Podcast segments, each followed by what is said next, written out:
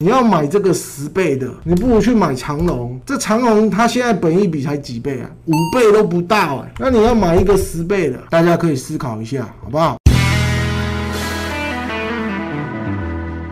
你要看一下今天这一波航运股大涨，那你会看哪一只股票最强？哦，其中就是万海嘛，今天拉涨停板锁死。但是你会发现，其实它也不过就来到什么季线而已啊，对吧？它来到季线，那你说在这边买的人都赚钱没有问题啊？请问你这边的，再来看一下下面底下的成交量的部分，很明显吧？这边的成交量是大于这边的，对吧？所以你会发现，其实在上面你在往上拉的时候，还是。是会有什么解套卖压出啊哦，没有那么容易一口气上去啊！相信这边大家看图就很明显了嘛，这边的成交量。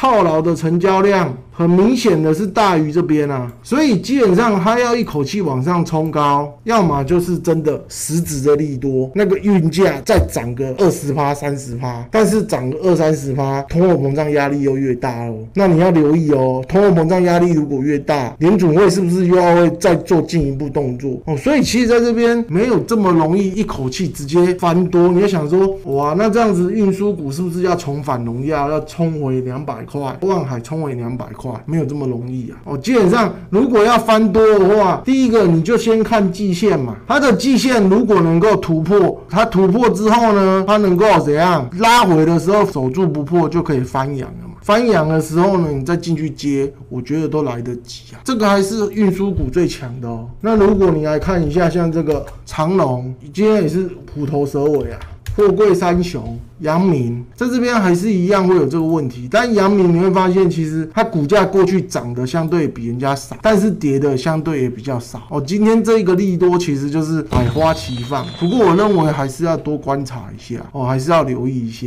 再一样哦，在这边呢，运输股、航空的部分哦，之前就跟大家讲哦，在运输的部分，货柜跟散装例外哦，因为货柜跟散装会受到什么？受到刚刚讲的塞港啊。还有很多国际性的因素嘛，因为其实现阶段货柜跟散装还是很多问题嘛，包含俄乌战争如果恶化，造成什么运输的吃紧，对不对？还有刚刚讲的塞港问题，所以我一直强调都是什么散装跟货柜基本上呢没有问题，没有问题。但是呢，你要不要接，基本上就是会一个很短暂，还是要看情况。但是在空运的部分，你就真的要留意哦，因为空运指数其实呢创了今年的新低。空空运货运的部分创新低啊？为什么？大家知道为什么空运指数会创新低吗？因为其实一般货柜跟散装会是用一些什么，像譬如说啊，钢铁啦、铁矿砂啊、农粮啊，会用货运之类的嘛，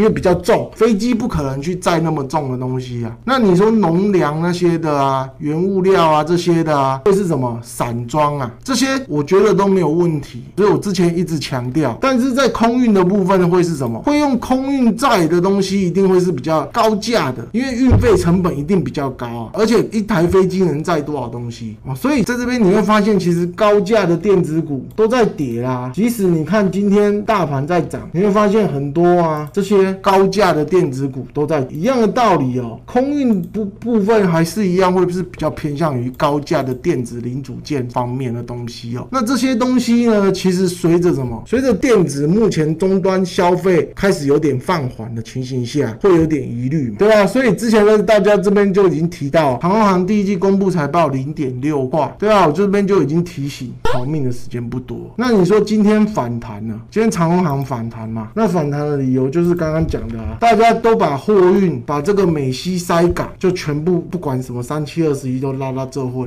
事实上，美西塞港这个是有利于货运啊，跟航空基本上没有什么太大的关系啊。好不好？这个塞港是对利多货柜，所以你会发现，其实在这边货柜是比较强的啊。货柜今天涨幅都优于其他，啊那其他的就是什么？大家啊看到那个货柜在涨，就拼命的跑去买。事实上，这个跟航空一点关关系都没有，跟散装可能还有一点相关啊。货柜跟散装还是有一点相关啊，跟航空其实是完全不相关的。这也是为什么过去货柜在跌的时候，航空没有跌嘛。好不好？在这边大家要能够理解一下。那一样哦，航空股我这边一直强调，它在过去合理的本益比就是十倍。那我们来看一下嘛，刚刚有给大家看，就是第一季长隆行零点六嘛。那零点六呢，乘以四，一年有四季啊，等于多少？今年大概 EPS 就是二点四左右。那二点四呢，再乘以十，是不是大约就等于预估的价，对吧？在这边五月十二号这一根长阴 K 棒的时候来的时候，我就已经预告就跟大家讲，会补跌到这个价。今天即使反弹了，我认为还是不变，因为你不管是从基本面上，不管是从技术面上，都一样啊。过去本益比航空股的本益比大约就是十倍。那你说我老师你讲的这个是国际的，那我们来看一下，这个是长隆行自己的本益比。你觉得国际的不准，我们台湾的准？好，那我们来看一下，你会发现，其实在疫情前的时候啊，二零二零年这个时候，其实它本益比大约就是在十倍左右。而且呢，大家晓得啊，这个十倍是什么概念？是还没有升息哦。那个时候是什么？这个时候是利率一趴，美国利率一趴都不到的时候啊。现在是什么？现在即使你十年期国债收益率最近有回落，也还在接近三趴，对不对？二点八，二点八跟一趴，其实还是有很大的差距。那照理说，你利率基本上整个提高，你本益比正常都是要下修的。那我现在